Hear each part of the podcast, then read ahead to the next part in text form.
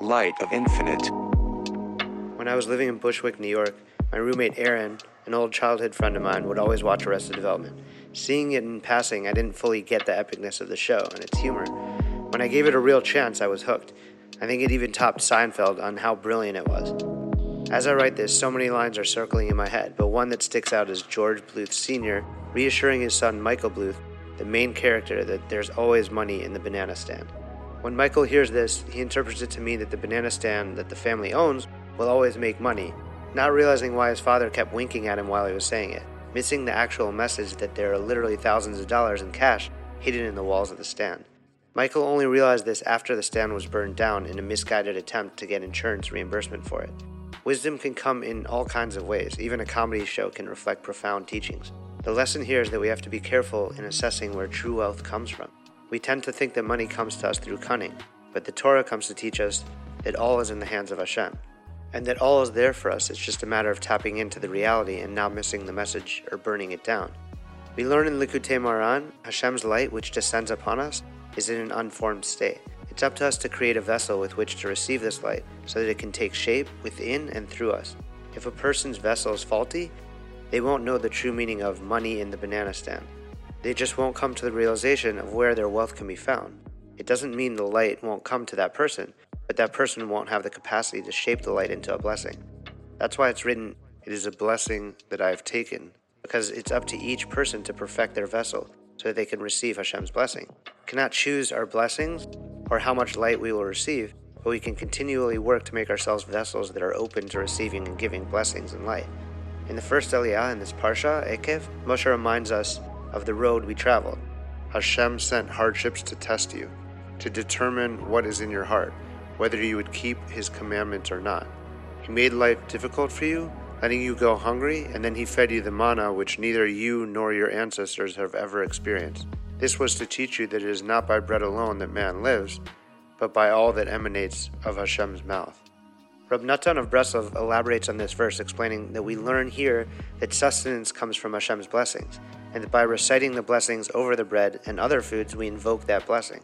And Moshe goes on to explain the important part in not blocking your blessing, which reads, Safeguard the commandments of the Lord your God, so that you will walk in his ways and remain in awe of him.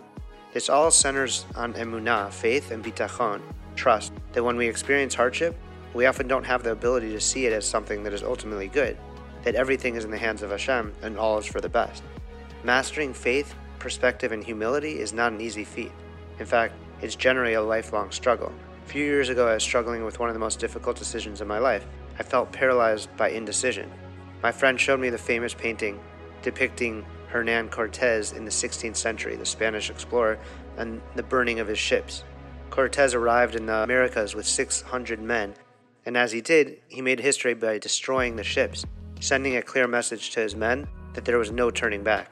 I learned from this that in order for blessings to flow, you have to move forward with faith and trust. And that's how to escape indecision. To allow yourself to believe that all you can do is go forward and put trust that Hashem will guide you toward what is best. Hasidic teachings refine the meaning of Hashgacha Prati, divine providence, defining it as Hashem's caring watchfulness and direct personal supervision of everything that exists. For humanity, Hashgacha more specifically signifies Hashem's ongoing active participation in every aspect of our lives, providing each person with the necessary means to serve Him and make His immanence, the divine presence, known in the world.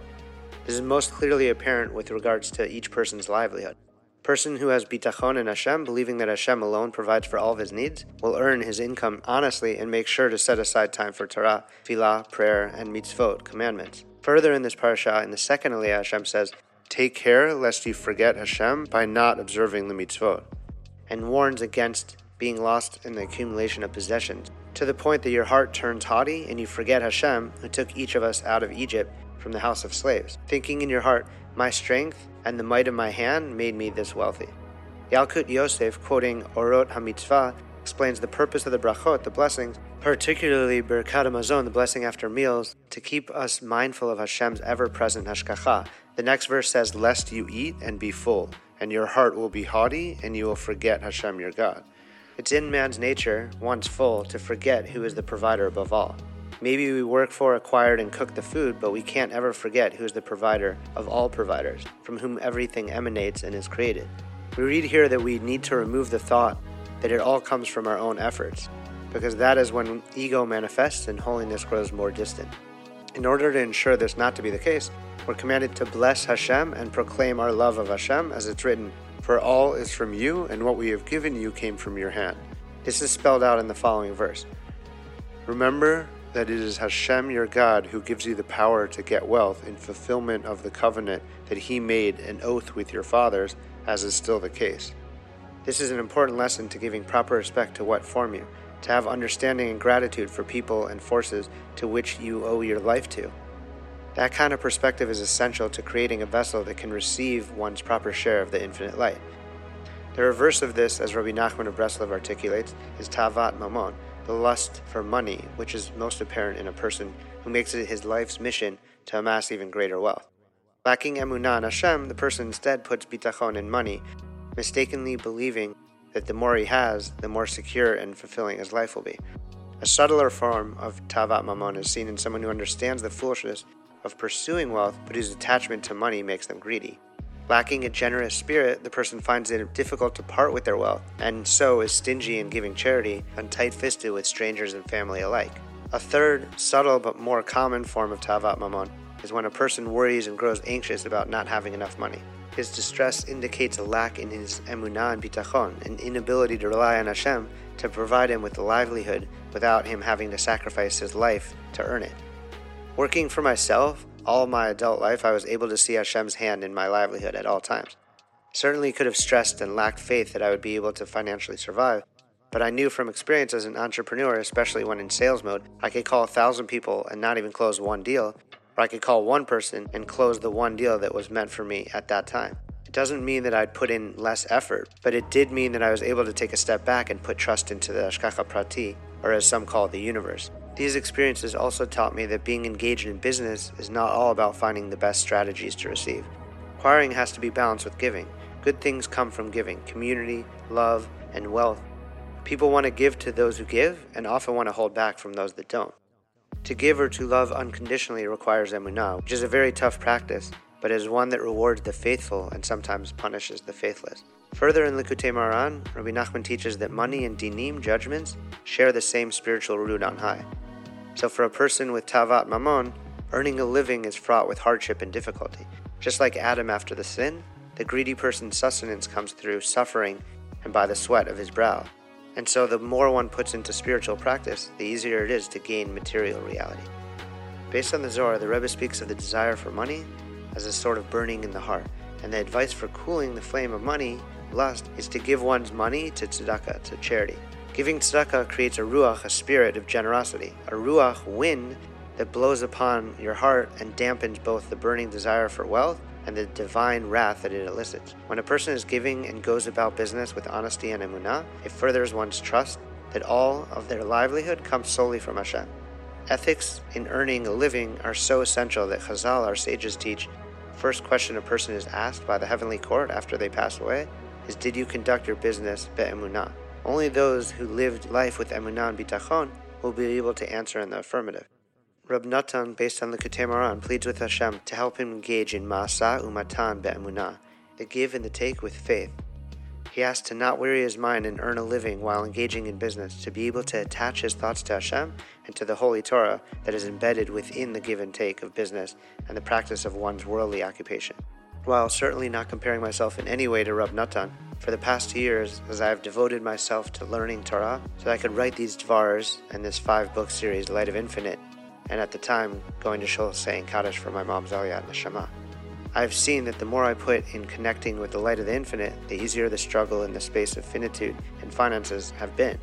Opportunities now come to me, and I choose whether I have the bandwidth, taking into account the time I want to spend with my kids and the time I want to spend immersed in the Torah. Following is a story about the Alter Rebbe, also known as the Baal Tanya, as he wrote the Tanya, a Hasidic sefer that is a constant inspiration to me. The Rebbe was once raising money for Jewish prisoners. He was headed to a town that was famous for a miser that lived within it. So stingy was this miser that even the lowliest beggars of the town would skip over his house. The miser was wealthy, but no matter the cause, he would refuse to give anything more than a single rusty copper coin, which even beggars would pass on as they found it insulting, especially from someone so well to do. The Alter Rebbe was greeted graciously by the community, but when he mentioned that he wanted to visit this house of the miser, they strongly suggested that he skip that house, as it would be a waste of his time. But the Rebbe was adamant, and so they wished him luck and provided him with two gentlemen to escort him throughout the journey. The next day, the three Chassidim went to the mansion of the miser, and right before knocking on the door, the Alter Rebbe turned to the two gentlemen and asked that throughout the visit that they make sure not to speak no matter what. So they entered the mansion and sat in the beautiful front room. The owner came to greet them with a small velvet pouch that he fetched from his safe. And this rich man looked at the men and said, Oi, the suffering of the Jewish people, when will it all end? Here, Rabbi, take my humble donation. As the Alter Rebbe took a single rusty copper coin, he smiled warmly and seemed very pleased. The miser was astonished. He had never been met with anything but disdain for donating a single coin. The Alter Rebbe put the coin in his pocket and smiled again, and in a beautiful and sincere tone said, Thank you, Mr. Solomon. May Hashem bless and protect you always. At this moment, the Alter Rebbe, as he normally would, wrote the miser a receipt, a sort of note that included his blessings on it. He gave him the receipt, thanked him yet again, and shook his hand, looking into his eyes with admiration. Then he turned to the two gentlemen that had quietly accompanied him and said, We must be on our way. We have a lot of collecting to do tonight. As the three Chassidim walked to the door, the Alter Rebbe turned one last time to wish a warm farewell to his host. Outside the house, the two gentlemen thought that they could finally speak their minds. One of them spoke up, saying, You should have thrown it back in his face. But as they walked from the house to the front gate, the Alter Rebbe simply replied, Don't turn around and don't say a word. So just then they heard the door opening behind them, the miser shouting, Rabbis, chassids, please come back for a minute. Hello, hello, please, I must speak to you. Please, come back in. The Alter Rebbe gladly turned around to greet the miser yet again, while the other two gentlemen reluctantly joined him. They sat back down in the beautiful room, but this time the owner was pacing back and forth. He paused and looked at the Alter Rebbe and asked, Exactly how much money do you need to ransom these prisoners? The Rebbe replied, About 5,000 rubles. So the miser handed over 1,000 rubles from his stack of bills. The two gentlemen were completely astounded. Never in their lives had they heard of the miser parting with anything more than a single worthless coin. They were so afraid that maybe he was taunting them that they didn't even look at his face. The Alter Rebbe warmly thanked Mr. Solomon, shook his hand, wrote yet another receipt, a note that included beautiful blessings. The tune of the gentlemen changed from frustration to disbelief. They looked at each other and said, That was a miracle. The Alter Rebbe reminded them to be still and be silent and to not turn around as they leave. As they approached the gate, they heard Mr. Solomon shout out yet again. This time he shouted, Rabbis, please, I've changed my mind. Please, come in once more. I want to speak to you. The two gentlemen were afraid at this point. As they entered the house a third time, the gentleman's suspicions were proven correct, or so they thought. The miser looked at them and said, I've decided to give the entire sum needed for the prisoners and their ransoms. Here it is, 5,000 rubles. Please count it and see that I have not made a mistake. The rabbis had never witnessed such a miracle. They asked the Alter Rebbe, How did you get the notorious miser to give 5,000 rubles? The Rebbe replied, That man is no miser. No Jewish soul truly is. But how could he desire to give if he never in his life experienced the joy of true giving? Everyone he gave that rusty penny to threw it back in his face.